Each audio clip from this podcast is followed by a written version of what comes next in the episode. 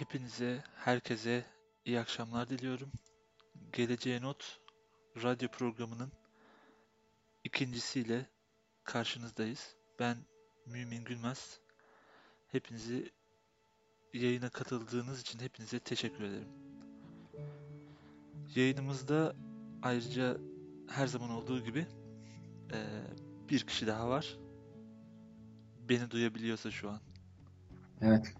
Herkese iyi akşamlar. Ben Sinan Namlı. Ee, bugün Geleceğin Not programının ikinci bölümünde karşınızdayız. Aslında e, baktığımız zaman bölüm 01 yazıyor. Biraz kafa karışıklığı olabilir. E, Yani ilk bölümümüzün ismi 0. Yani sıfırdan başladık. Sıfır aslında çok önemli bir sayı. E, bulunuşu bile icat edilmesi bile çok önemli. E, biliyorsun sıfır olmadan önce birçok e, matematikte cevaplanmayı bekleyen soru vardı. Ama artık sıfır olunca, başlangıç olunca e, her şey tekrardan yapıldı diyebiliriz. İlk bölümümüz sıfırdı. Bu birinci bölümümüz aslına bakarsanız. E, ilk bölümde biraz e, kendimizden bahsettik diyelim.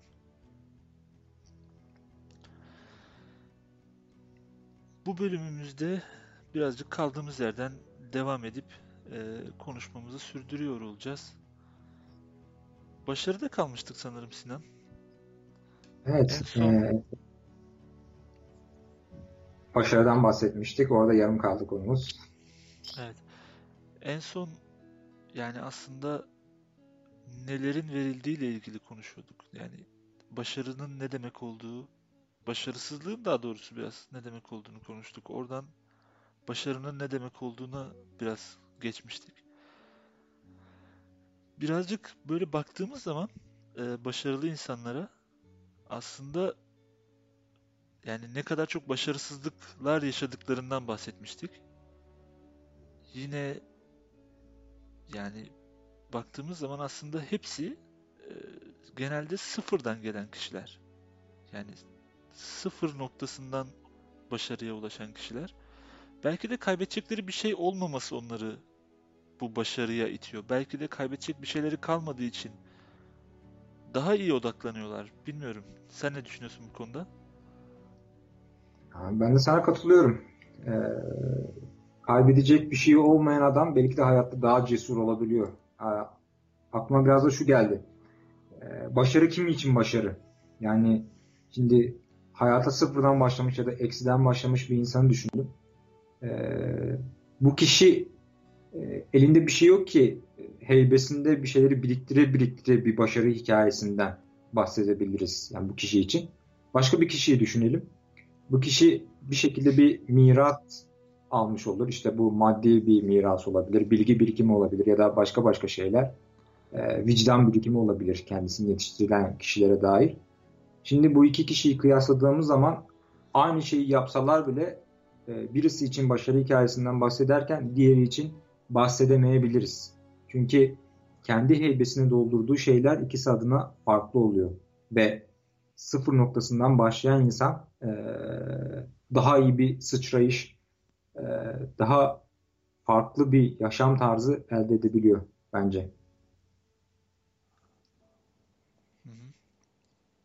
Bir de yani başarı gelebilmesi için galiba bazı şartların da yerine gelmesi lazım. Yani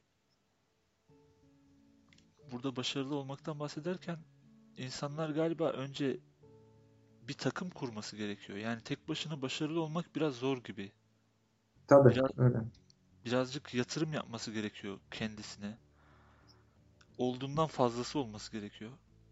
Ama en önemli konulardan birisi bence bir takım. Yani tek başına başarılı nasıl olunur sence? Yani bilmiyorum.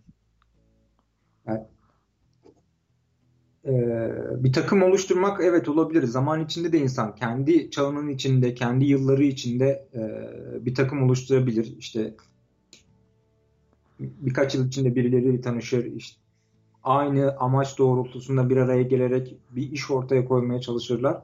Ama bir de şu var. Mesela yazarlık mesleğinde yazı tek başına yapılan bir iştir. E, kalemi iki kişi birden tutamaz. Ama orada da bir takım olayı var aslında. E, çünkü okuduğu kitaplar, her okuduğu kitap, her düşünce, her yazar onun bir takım arkadaşı oluyor. Bahsettiğim bu konuda doğru fakat sanırım biraz da e, farklı bir bakış açısı oluyor. Yani takım yüzeysel ve derinlik alanında farklı değerlendirebilir. E, bu kişi daha çok okuduğu zaman yazar için söylüyorum. E, daha çok anlamaya başladığı zaman daha farklı kişilerle tanışmış oluyor aslında. Hani etten kemikten bir takım arkadaşı olmasa bile düşüncelerden bir takım arkadaşı oluyor ve bu arkadaşlık sayısı arttıkça kendi içinde beyninde başarılı olma ihtimali daha fazla oluyor bence. Ee, yüzeysel e,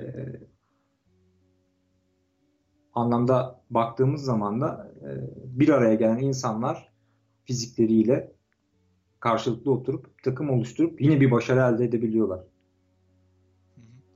Yani başlangıçtan beri aslında insanları bir araya getiren şey de sanırım bu. Yani e, doğada insan tek başına olduğunda yani tek başına yaşayan insan şu anda doğada yok yani. Hepimiz birlikte yaşıyoruz. Yani bir şeyden dolayı sanki bizi iten bir şey var. Birbirimizle yaşamaya. Bazen birbirimizi sevmiyor olabiliriz. Bazen başka şeyler hedefimiz olabilir ama hiçbir kimse gidip tek başına yaşamaya çalışmıyor. Evet. Ee, belki de şundan kaynaklanıyor. Başarılı olmak için bir araya geliyoruz. Hani o başarının e, başarıyı unutup eksen kayması yaşayıp hani insanlar belki o zaman birbirlerine düşman oluyorlar. Ama yine de insanları bir araya getiren sosyalleşme ihtiyacının e, gereği yine o başarı yani aynı başarıya ulaşmaya çalışmak. Belli bir amaç doğrultusunda bir araya gelmek. Yani birbirimizi koruyoruz biraz da. Birbirimize sahip çıkıyoruz. Ee, birbirimizin eksiklerini tamamlıyoruz ya da öyle de düşünebiliriz. Hani burada kitap yazmaktan örnek verdin az önce. Sanırım orada e, yani bir şeyleri yazabilmek için sanırım keşfetmek gerekiyor önce. Ha, önce kendi hayal dünyanda. Ama burada yol göstericisi olmak, yol, yol göstericin olması gerekiyor. Ee, keşfetmek zor bir şey çünkü. Yani sonsuz bir boşluktasın. Elinde çok kısıtlı imkanlar var ama sonsuzluk çok kısıtlı imkanlarla yani her yerine hakim olamayacağın kadar büyük bir boşluk. Bu da dolayısıyla seni bir başkasına mecbur bırakıyor. Belki arkanda bir göz olabilir bu. Ya da e, seni doğru yöne itecek, doğru yöne yönlendirecek bir şey. E, belki de bu yazarların yani o kitabı yazmadan önce bilgi hazinelerini geliştireceği, o deposunu dolduracağı başka yazılar, başka yazarlar aslında onun dediğin gibi bir takım arkadaşı. Evet. E, bir de yani bu şehir algısı var. Yani ilk başta insanlar yani doğadayken e, göçebe yaşa- yaşıyorlardı ilk başta. E, daha sonra bir şehirleşme, daha sonra bir bir araya gelme, bir korunma ihtiyacı sanki doğdu. Yani doğadan mı yoksa, diğer insanlardan mı bir şekilde insanların sanki korunma ihtiyacı bir araya geldi. Çünkü ilk başlarda baktığımız zaman e, göçebe yaşam tarzı daha çok e, sanki hangi yerde şartlar daha iyi ise o tarafa akan topluluk aslında göçebe olmak bence bu demek. Sen ne düşünüyorsun bilmiyorum ama yani burada mevsim şartları daha iyi, e, gıda şartları, su var burada ve insanlar burada yaşıyorlar ama e, zaman içerisinde ya da mevsimden dolayı buradaki şartlara ağırlaşınca daha kolay yaşayabilecekleri daha kolay tutunabilecekleri bir yere taşınıyorlar. Oradaki aslında başarıdan kastımız hani hayatta kalmak. Çünkü bir canlının yani en temel başarısı aslında hayatta kalmaktır. Çünkü e, bu bütün canlıların e, kökeninde, temelinde olan bir şey. Bütün canlıların e, aslında hayatları boyunca yapmaya çalıştığı şey hayatta kalmak. E, doğadaki o ilk göçebe insanlar da Yani şartlar nerede daha uygun olduğu olursa o tarafa doğru göç ettiler. Ve zaman içerisinde artık bu göç durdu bir şekilde. Bir şekilde biz şartları her zaman iyi yapabiliyor hale geldik. İşte o da şehirler sanki biraz. Peki evet. bu şehirler neden oluştu? Yani neden şehirler var? Aslında şehirleşme de bir başarı hikayesi. Yani insanların bütün yeteneklerini belli bir yerde bir araya getirmesi. Sorunlarla orada yüzleşmesi, e, yeteneklerini orada sergilemesi e, ve daha kolay kendini ifade edebileceği bir ortam oluşturması. La hani şehirlerin biraz da oluşma gayesi bu sanırım. E, burada dediğin gibi insanın en temel gayesi hayatta kalmak ee, çünkü hayatta kalamadıktan sonra zaten hiçbir şey yapamayacak. Yani bütün donanımını e, hayatta kaldıktan sonra gösterebilecek. E, şehirde şehirlerde de bu daha kolay sağlandığı için sanırım e, insanlar şehir kur, kurma ihtiyacı hissetmişler zaman içinde. Ondan sonra da e, bu çağa kadar başarılar üst üste eklenerek bugünkü mükemmelliyette takım yapılar inşa edilebilmiş şehirler için. Yani başlangıçta şehirlere de baktığımız zaman aslında çok temel ihtiyaçlar üzerine kurulmuş. Yani su kaynaklarına yakın olması, ticaret e, yolları üzerinde olması, e, çeşitli toprağın yani etrafındaki toprağın verimli olması veya o etrafındaki doğanın insanlara verebildiği şeyler yani bu balıkçılık da olabilir. Belki ağaç yetiştiriciliği ya da başka bir şey. Yani kaynaklara yakın şehirler kurulmuş başlangıçta. Şimdi o şehirlerin büyüdüğü halinde yaşıyoruz. Yani büyümüş halinde. Hala daha kaynaklara yakınlar mı? Yani hala daha su kaynağı mesela önemli bir nokta mı? Ya da ticaret yolu üzerinde olması önemli bir nokta mı? Yoksa artık e, o kaynak dediğimiz şey artık değişmiş durumda mı? Yani önceden su çok önemliyken belki şu an başka bir şey çok önemli ya da önceden ticaret yolu belki yani bir baharat yolundan ibaretken belki şu an ticaret yolu çok daha başka bir yere ekseni kaymış durumda. Evet. Ee, yani tarih içindeki şeylere bakınca aslında önce ee, en temel ihtiyacı insanın ne? Su. Hani hayatta kalmak demiştik. Onun da temeline baktığımız zaman su önemli bir e, önemli bir şey insan için.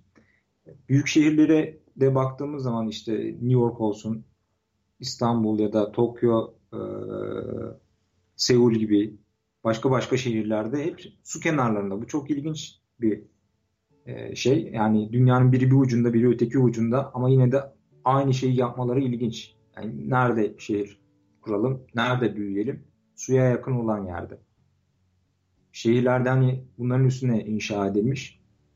Ee, diğer fikirler de bu şekilde yine suyun etrafında birikmiş. İnsanlar orada yoğunlaşmaya başlamışlar. Ve daha sonra gelişen olgular da e, bunun üzerine inşa edilmiş. Hani ticaret de bu yollar üzerinde gelişmiş. İşte ulaşım da aynı şekilde düzlük ve açıklık da biraz da belki de e, suya yakın alanların engebesinin az olduğu için e, bu düzlem üzerinde gerçekleşmiş. Daha sonra da e, insanların en çok kullanıldığı şey olan para da bu noktalara akmış.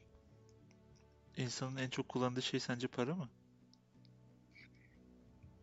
Şu süreçte en değerli olan şeylerden bir tanesi e, para. Çünkü su ve geri kalan şeyler bir şekilde artık elde edilebilir hale geldi.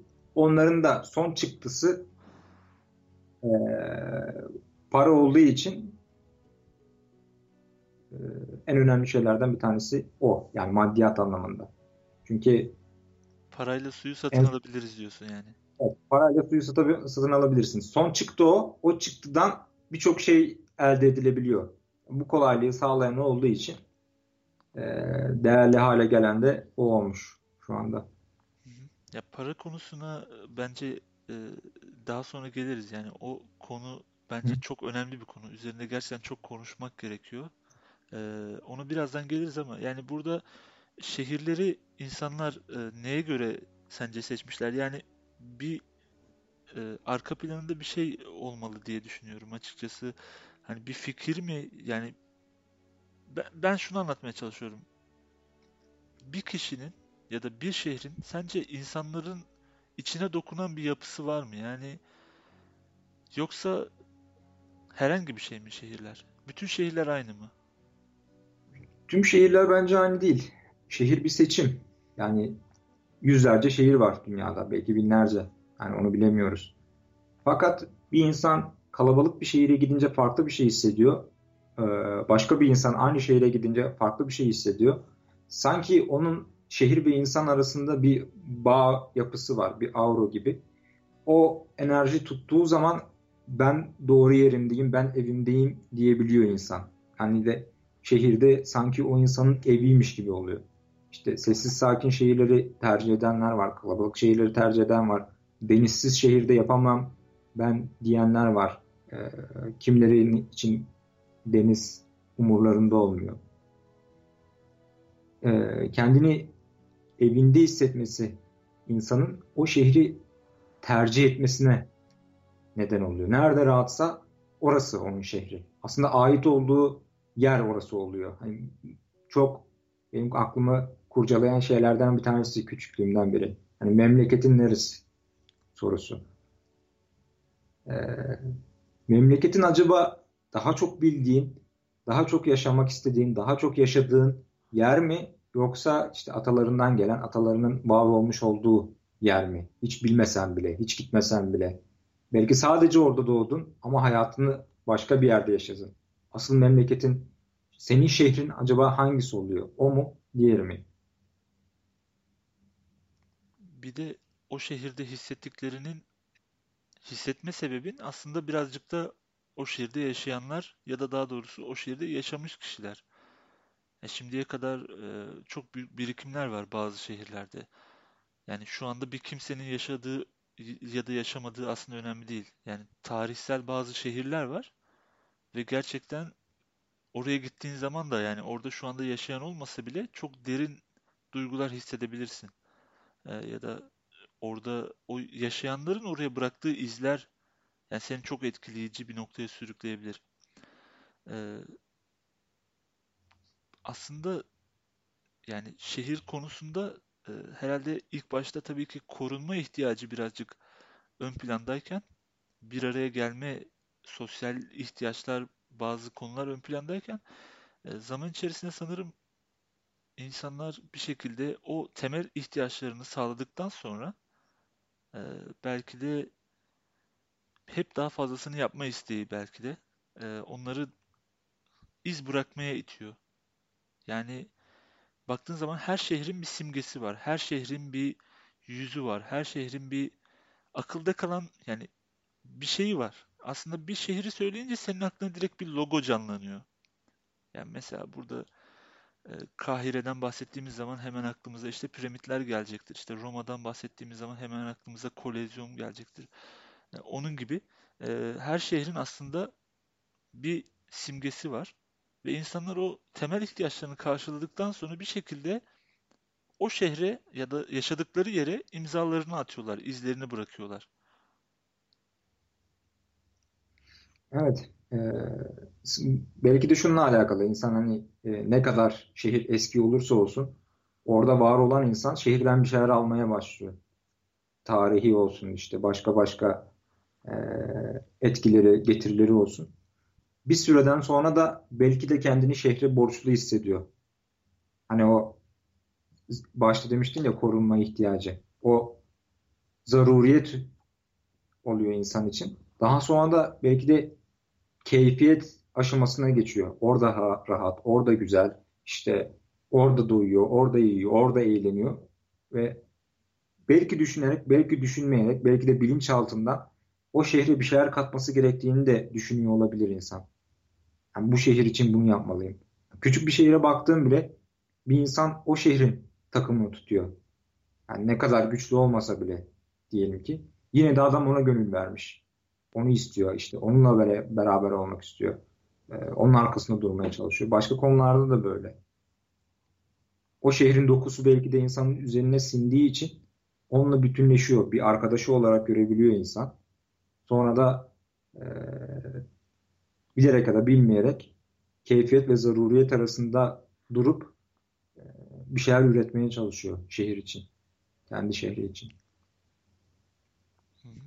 Ee, yani önceden su şehirler için önemliydi ama acaba şimdi şehirleri para mı kuruyor yoksa eski bir gelenek mi devam ediyor ya da başka bir konu mu var? Bu konuda ne düşünüyorsun?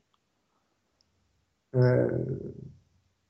aslında e, suya yakın kurulan şehirler e, daha sonra üstüne bir sürü şey inşa edile edile bugünkü haline gelmiş ve dediğim gibi parayı doğurmuş. E, şu anda da tam arada gibi işte e, mesela Dubai gibi bir şehre baktığımız zaman onu inşa eden şu anda para mı yoksa e, suya yakın olması mı? Ya da öyle bir yere ihtiyaç var mıydı? E, e, belli bir noktadan sonra bu özellikle yakın çağlarda sanırım para daha fazla etki etmeye başladı şehirler üzerinde. Çünkü suyun e, ciddi manada e, zaruriyeti kalmadı. Çünkü isteyen istediği şekilde rahatlıkla elde edebiliyor. Ya buradaki sudan kastımız sadece içmek için de değil bence. Yani evet, su evet. aynı zamanda bir ulaşım aracı. Yani önceden e, bu kadar iyi imkanlar yokken belki de dağların, tepelerin üzerinden aşmak çok zordu ama su eğer e, fırtınasız bir havadaysanız dümdüz bir çarşaf gibi önünüzde duruyor. Sadece gitmenizi bekliyor yani.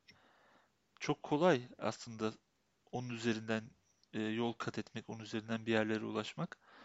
E, o yüzden zaten liman şehirlerinin e, bu ticari artısı çok daha büyük diğer şehirlere göre. Şimdi de aslında bu liman şehirleri dediğimiz şey birazcık değişmiş durumda gibi geliyor bana. Yani artık sadece suya yakın olması gerekmiyor. Sanki burada o temel ihtiyaç ya da o kapıyı açan ya da o e, iletişimi sağlayan, hızlandıran, kolaylaşan şey birazcık sudan ziyade daha çok dediğin gibi biraz paranın üzerine kaymış durumda. Evet. Şehrin tabii stratejik konumu da önemli. Hani kıtaları bağlayan bir yerde olması, yani dünyanın sessiz, sedasız bir yerinde olmasından ziyade e, yolların üzerinde e, yer alması, ulaşımın kolay olması, hava açısından e, dediğimiz gibi deniz ulaşımı açısından ya da farklı ulaşımlar açısından belli bir noktada olması da şehrin kurulması ve gelişmesi açısından bayağı önemli bir etken. Yani şu anda aslında e, para trafiği üzerinde olan şehirler e, çok daha popüler olan, çok daha fazla insanı cezbeden, çok daha fazla içine insan çeken şehirler. E, bugün İstanbul'a baktığımız zaman e, yani Türkiye'de birçok şehirde birçok şirket var ve bunların hepsinin merkezi İstanbul'da. Yani bir, hemen hemen hepsinin diyelim. E, birazcık para trafiğinin merkezi de bunu e, bunun sonucu olarak para trafiğinin merkezi de İstanbul oluyor. Ve yani yeni bir şirket e, Türkiye'ye gelmek istediği zaman ya da yeni bir şirket kurulacağı zaman mecburen o çeşmenin başında kurulması gerekiyor. O çeşmenin başında olması gerekiyor. Yani burada artık e, neler etkili? Sen ne düşünüyorsun peki? Neler etkili? e, parayı getiren şey de önemli. E, işte paranın sac ayakları vardır. Onu ayakta tutan şeyler. İşte bunun en, en önemli e, şeyi, etkini ticaret sanırım. e, ticaretin de e, İstanbul'da olmasının İstanbul'a yakın olmasının sebebi de onun tarihten beri e, taş, üstünde taşıdığı konumu bence. İşte büyük devletler, kıtalar, üstünde kıtalar var, altında işte e, yine Afrika gibi başka bir kıta var ve onun tam ortasında bir boğazda yer alması, bir büyük bir denizle büyük iki denizin arasında yer alması para trafiğinin e, oraya kaymasının sebebi bence. Bir de parayla ilgili olmayan şeyler var. Yani bazı sanat alanları var. E, bazı bilimsel şeyler var. Tamam hepsinin e, çıktısını paraya dönüştürebilirsin. Yani aslında birçok şeyi paraya dönüştürebiliyorsun artık. Hani günümüzde paraya dönüşmeyen bir şey kalmadı. Yani paranın satın alamayacağı bir şey kalmadı neredeyse ama e, bazı noktalarda da o kilit öneme sahip şehirlerde yine yoğunlaşma görebilirsiniz. Yani e, baktığın zaman yine sanat konusunda da yine İstanbul'da daha çok eser var. Yani ya da belki güncel olarak yapılan sanatsal faaliyetlerde de aynı şekilde. Yani bu insanların ihtiyaçlarından ötürü de o kaynaklanıyor olabilir ama birazcık e, bu aslında her şeyi kendi içine çeken bir kara delik gibi. Yani bütün her şeyi kendi etrafında çeviriyor. Bütün her şeyi kendi eksenine sokuyor ve o yörüngede ilerlemesini sağlıyor. Aslında seni ona mecbur ediyor gibi düşünebiliriz bence. Mecburiyet e, bir anlamda doğru. Çünkü insan bazı ihtiyaçları var. Onları gerçekleştirmek için mecbur olduğu şeyler var. E, şehirle insan arasında da hem mecburiyet hem keyfe bağlı bir bağ oluyor. Aslında e, sanatsal etkinliklere de baktığın zaman hani onu oluşturan şey de insan.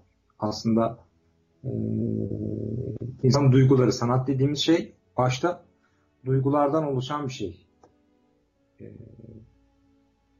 bir para ortaya koyularak elde edilmez sanat. Önce insanın ruhuna, düşüncesine, vicdanına hitap edecek ki ondan sonra ilgi çeksin, değer kazansın. Ona bir değer biçilsin. Kalabalık şehirlerde de e, bir insanın duygularını, düşüncelerini anlayabilecek e, insan sayısı, asıl o sanatın yönlendiği e, hedef fazla olduğu için sanırım büyük şehirlerde de e, sanatsal olayların daha fazla olmasının sebebi bu. Oradaki kalabalıklar sanatçıya daha fazla geri dönüş yapabilirler. Ya aslında burada bahsettiğimiz şey bir ürün. Yani bir ürün ortaya koymak, bir bir şey ortaya çıkarmak. Yani bu sanatsal bir ürün de olabilir, teknolojik bir ürün de olabilir.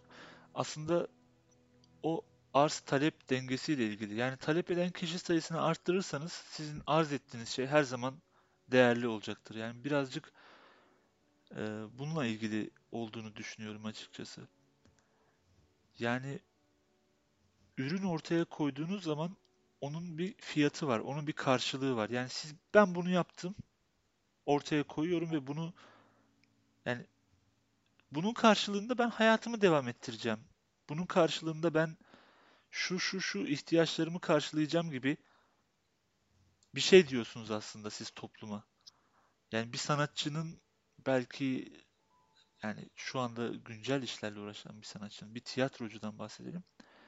Oynadığı oyundan tabii ki hani sanat için yapıyor bunu. Hani o konuyu belki başka programda konuşuruz ama karşılığında bir para alıyor. Yani bir fikir ortaya koyuyor, bir ürün ortaya çıkartıyor ve karşılığında bir para alıyor. Ve sonuçta o arz talep dengesini sağlayabileceğiniz belki de en iyi yer kalabalıkların olduğu yer. En iyi yer onu en çok elinizde kalacak şekilde çok satabileceğiniz olan yer. Burada tabii parayı da biraz konuşmak lazım. Yani para dediğimiz şey aslında bir emek çıktısı. Aslında emeğin bir ürünü. Yani e, bilmiyorum bu konuya daha sonraki bir programda mı girelim? Çünkü çok uzun bir konuya benziyor bana. Bana öyle geliyor en azından. Evet, e, başka bir konu programda tabii konuşulabilir de yine de e, birçok şeyle alakalı olduğu için insan ister istemez içine giriyor. Yani e, burada bir de baktığımız zaman şöyle bir durum da var. Yani burada sizin yaptığınız işin karşılığıyla bundan yani 200 kilometre uzaklıkta bir insanın aynı işi yapması tamamen farklı değerler arz edebiliyor. Tamamen farklı çıktılar ortaya koyabiliyor.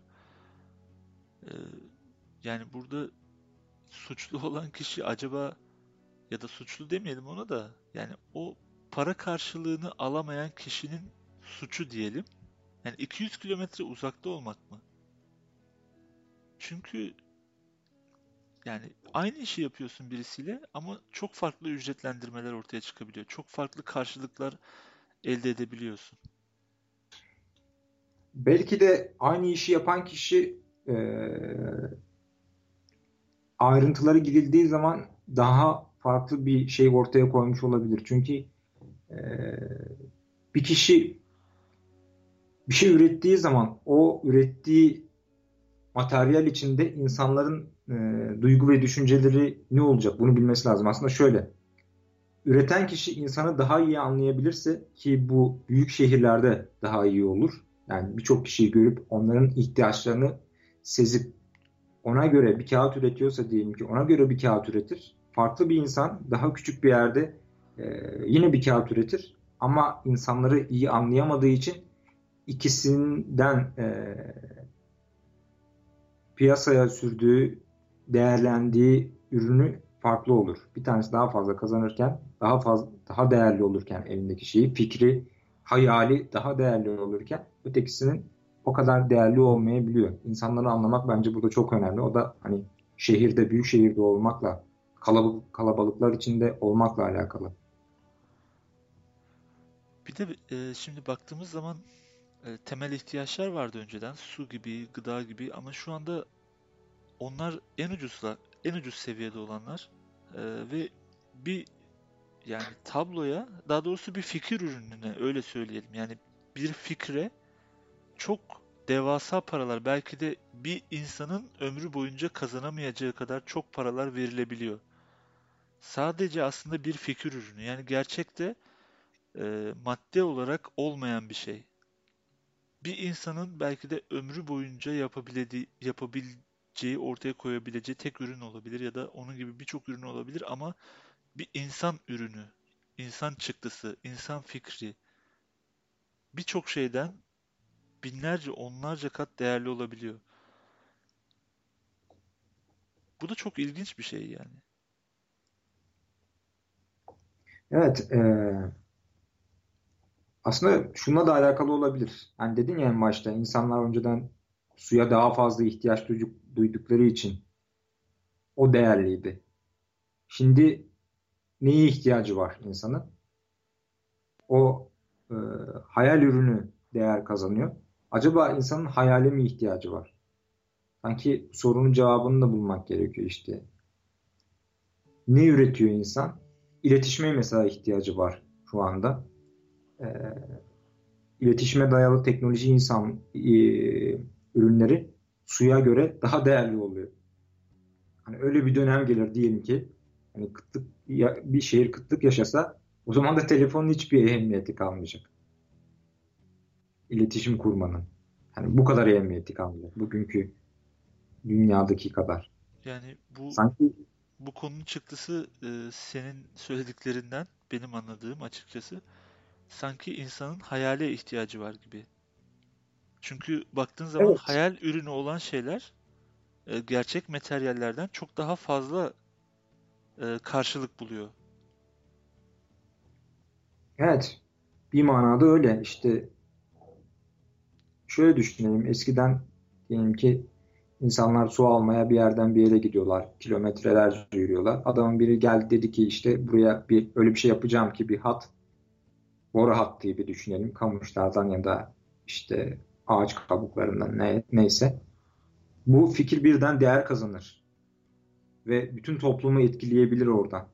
Oradaki insanların hepsinden. Çünkü hayallerine koyacakları şey kilometrelerce yürümemek. E, hayallerine koyabilecekleri şey oturdukları yerden e, ihtiyaçlarını karşılayabilme ihtimalleri. Belki de e, o fikri ortaya koyan kişi fikrinden ziyade hayali daha değerli olacak. Bir manada belki de insanlar e, kendilerini kandırmış oluyorlar. Hani o ürünü elde etseler bile olduğundan fazla kıymet veriyorlar mı acaba? Bugün de benzer şey geçerli aslında. Mesela telefonlara bakıldığı zaman her gün yeni bir teknoloji çıkıyor. Her gün üstüne bir şeyler ekleniyor. İşte birincisi, ikincisi, üçüncüsü, dördüncüsü, beşincisi. Acaba altıncısında ne olacak? Ne gibi büyük bir değişiklik olacak? Küçük bir fark olsa bile vay o olacakmış işte şöyle olacakmış böyle olacakmış gibi insanlar aylarca o hayali konuşabiliyorlar. İhtiyaç hay, ihtiyaçları yani o zaman hayal kurmak mı oluyor acaba? Gerçek ihtiyaçları. Gerçek ihtiyacı telefon değil ama onun getireceği bir şeyin hayali. Evet, bir de e, ben e, senin söylediklerinden şöyle bir çıkarım da yaptım. Yani bir tabloya baktığın zaman nasıl e, bir su yolu yapmak o suyu insanlara ulaştırıyorsa, o temel ihtiyacı e, karşılıyorsa aslında bir tabloya bakmak da belki de o insanların derinlere gitme ihtiyacını, düşünme ihtiyacını karşılayan bir yol gibi. Aslında o çok daha değerli yani o su yolu gibi sudan daha değerli olan bir insan ürünü ve ona baktığın zaman herkes ihtiyacı olan yere gidiyor ve herkes çok başka yerlere gidiyor. Hepimiz evet. bir tabloya baktığımızda çok başka yerlere ulaşıyoruz, çok başka noktalara gidiyoruz. Ve o tıpkı bir su yolu gibi aslında bizim bir ihtiyacımızı karşılıyor ve bu yüzden belki de insan yapımı olan bir şey dünyada sınırlı sayıda olan bir şeyden çok daha değerli. Çünkü insan fikri olan bir şey sınırsız bir şey. Bu kadar sınırlı bir şey karşısında değerli olması gerçekten çok ilginç. Bu arada programımızın e, bugünkü programımızın sonuna geldik. İstersen bir sonraki programımıza kaldığımız yerden devam edelim ve biraz para konusuna da e, girelim. Çünkü bu e, zamanla konuşmamız zorunda kalacağımız bir konuya dönüştü. Evet. Ben e, kendi adıma katılan herkese çok teşekkür ederim. E, önümüzdeki programlarda e, daha farklı konularla ve para konusuyla biraz devam ediyor olacağız. E, bu arada sohbetlerimizi yani aslında doğaçlama yapıyoruz. E, yani ortaya çıkan e, çıktı. Sizin yorumlarınızı açık ve hani bizim gelişmemiz için, kendimizi geliştirmemiz için çok önemli. E, bir de e, yani bunları önceden e, kaydetmeyi açıkçası e, ben kişisel olarak çok fazla sevmiyorum. Çünkü canlı bir şey olduğu zaman çok daha farklı bir ruhu olduğunu hissediyorum. O yüzden e, ortaya çıkan ürünün tabii ki e, farklı kalitesi, farklı bir dokusu olabiliyor.